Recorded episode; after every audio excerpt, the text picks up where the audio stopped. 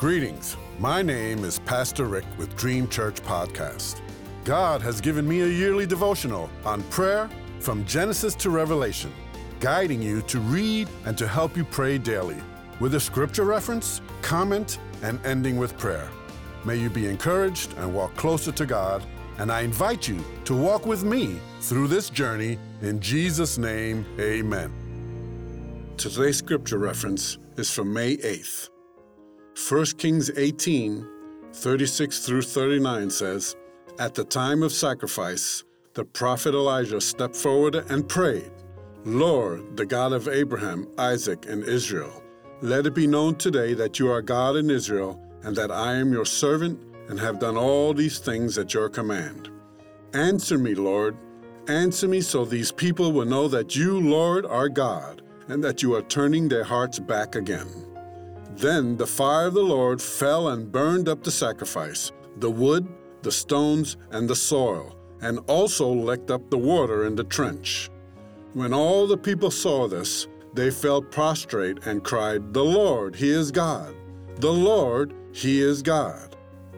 Today's comment If we would only believe in miracles on a daily basis, multitudes will believe in Christ today and cry out, The Lord, He is God! The Lord, He is God. There are so many believers in God today who don't know God. They only know about God. They don't have a personal relationship with God through Jesus Christ.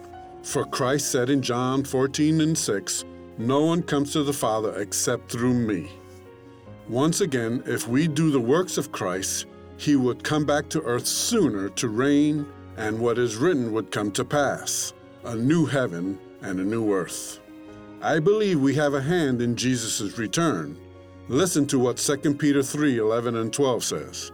Since everything will be destroyed in this way, what kind of people ought you to be?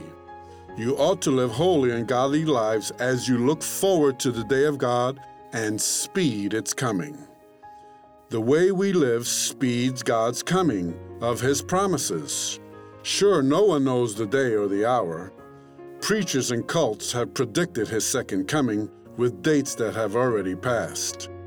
Hebrews 12 and 14 says, Make every effort to live in peace with all men and to be holy, for without holiness no one will see the Lord. Holiness, faith in Christ, not only for others to believe, but for our own salvation.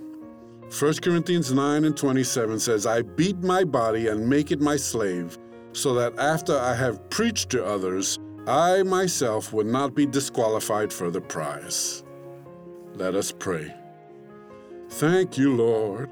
All that I need is in you.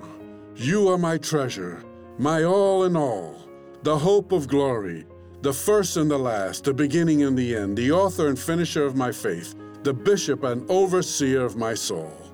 Take all of me for you paid the ultimate price for a debt you didn't owe, and I owed a debt I could never pay. I will now live a life worthy of my calling. Your will be done, your kingdom come. In Jesus' name, amen.